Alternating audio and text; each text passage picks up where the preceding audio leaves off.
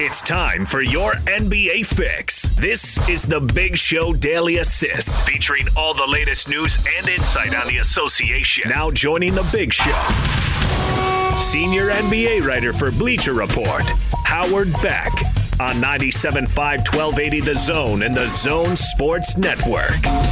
Daily Assist brought to you by Lee's Heating and Air. Let's get out to the Sprint special guest line. Lease any phone and get an iPad or Samsung Tab A for $99.99. Visit the Sprint store nearest you.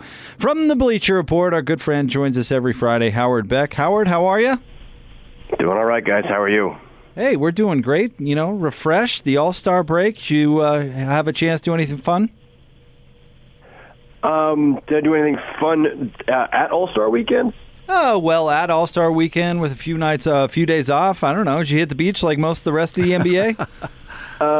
No, I did not find a beach in either Chicago or Brooklyn. So apparently I am not as great at scheduling the All-Star break as the players are.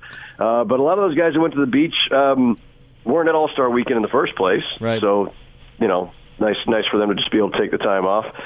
No, I mean, I was in Chicago Thursday through Monday and into the afternoon because I stayed an extra day there to go speak to a sports journalism class taught by my good friend J.A. Adande at Northwestern. Nice. And so, yeah, I couldn't get enough Chicago. I just stayed extra and then came back to New York and promptly came down with this cold that you can hear in my voice. That's kind of a deep, sexy kind of thing going on there, Howard. I'd like to think so. So let me ask you, we've been talking about the Jazz and what to expect over these final 28 games. Are you expecting teams to change from stripes to polka dots or anything down the stretch, or have you seen enough of each of these teams to think, well, that's what we're going to see more of straight through to the postseason? I think it's very rare to get to this stage post All-Star break and have a team become something wholly different. Their personalities are pretty well set. Rotations are pretty well set. The things that change, generally speaking, are either injuries that, screwed you up in the first half of the season and you get healthy and maybe you get on a run, you finally find your rhythm, or if you had a lot of new pieces, you're finding a rhythm, or if you made a major change at the deadline. And we didn't really have a lot of that, We see the Lakers are going to add Marquise Morris today, which is fun because the Clippers just added Marcus Morris, and so the buyout market is changing the fringes of some team rotations. Whether that becomes a critical change and how much you have to integrate those guys, we'll see. But I think the pecking order is pretty well set in both conferences. I think we've got a pretty good handle on who's truly in this. I know that a team like, say, the Rockets really seem to catch fire heading into the break. The Thunder have been on a really good run. Memphis jumping into the playoff picture.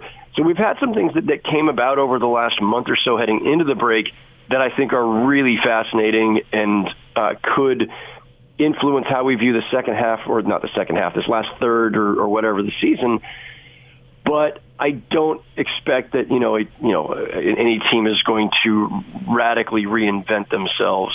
Like I say, I think we kind of know which tiers everybody is in at this point.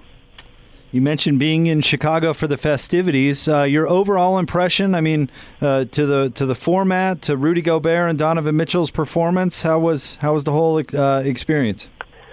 Well, the game was really fun, and I've been one who's been, one of the cranky old men, railing about how, it was better back in the good old days because guys played hard in the All-Star game and competed, made it fun, made it look like a real game, and in recent years it had become way too loose, way too much of a lob fest, and it just wasn't being taken seriously. And, I have been all in favor of the NBA tweaking each of the last 3 years to try to find something that would get players to, bring a little bit more intensity.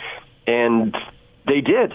I mean, this worked. Whether it was the Elam ending, whether it was the individual quarters each having something at stake, whether it's the players just deciding to do it. Because that's the thing. My good friend Michael Lee at The Athletic made this point. Like, let's not go too far in crediting the new format, he said. His feeling was it's the players. And he's right, but it's a psychological game. The players know that this is not a meaningful game.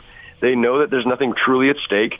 And so whether it's format changes or whether it's just psyching yourself out with something else, it is up to the players ultimately to decide to raise the intensity level and play some defense and play like the outcome matters. To the extent that the NBA manipulated the rules enough to make it feel more urgent, I do think it worked. And credit to the players for embracing it. Credit to the league for being willing to take that risk. I've got really no complaints about how it played out this year. I mean, I have other concerns about how it might play out in future years. The whole thing with the Elam ending and adding 24 points to the team with the higher score at the end of three, well, what if the team's already up by 20 and now the target score is basically 44 points in the fourth quarter for the trailing team? That's going to be tougher. When it was 24 plus whatever, 7, 8, 9, 10 points, yeah, you can make that up. But if it's a big gap heading into the fourth, then I don't know that's going to work quite as well. But we'll see. I thought that was great. I thought that the game itself was fun. I thought the dunk contest was a lot of fun, despite the controversy, or maybe even because of the controversy. And that's another one where year to year, you never know if you're going to get a dunk contest that is really entertaining, or one that makes you think it's time to cancel the dunk contest. And this was a good year for the dunk contest, the strange judging notwithstanding. Howard, Rudy Gobert, 21 points and 11 boards, I think it was. Is this kind of experience helpful to a player like that, a first-time All-Star? Or is it just an exhibition game and you get back to it and you prove yourself in real competition? Yeah, I mean, it's always good to be out there with all the other elite players in the game. And, I guess I could perversely say that this could be a bad thing for Rudy Gobert. That chip's no longer on his shoulder, It was something that he could really rail about and use as fuel to go wreck people for the last couple of years. Now that he's got it, that's one less. Again, as I say, guys have to find all kinds of ways to motivate themselves. Even the best players in the game, it's a long season, and so you're always looking for something. Rudy Gobert just lost one part of his mental arsenal for psyching himself up. So I'm sure he'll find something else that's fine. But no, I mean, the game itself, the weekend itself, I think it's just fun for these guys. I think it's great for them to be around the other top players in the game. What you do in the game itself, your stat line, everything else, it doesn't really matter all that much. Howard Beck of the Bleacher Report with us here on 97.5 and 1280 The Zone. Howard, right now, who do you think has the better chance come playoff time in L.A., the Clippers or the Lakers? Well, I've consistently been picking the Clippers since last summer. I just think that the combination of not just Kawhi and Paul George, but that rotation that has so much versatility and depth to it, and has Lou Williams and Montrezl Harrell, this great 1-2 punch off the bench, two guys who were the top, two of the top guys in the sixth man of the year race last year, including obviously Lou Williams winning it. The Lakers don't have that. They don't have that other guy who can come in and just fill it up if somebody else, if LeBron or AD were lagging on a given night for whatever reason. They don't have that other element. They don't have that guy off the bench who can fill it up. And the Clippers have that. Then they had Reggie Jackson and Marcus Morris. I think that those guys, they're good players in terms of guys who can generate some offense and give you yet more depth to get you through the rest of the regular season. I do fear that they're both ball stoppers, and that I don't know if it's going to work out that well. I mean, postseason wise, we'll see if those guys have significant rotation roles, but it does make them even deeper, and they were already the deeper team of the two. The Lakers, it's always going to be hard to argue when you've got LeBron and Anthony Davis, if that's your starting point.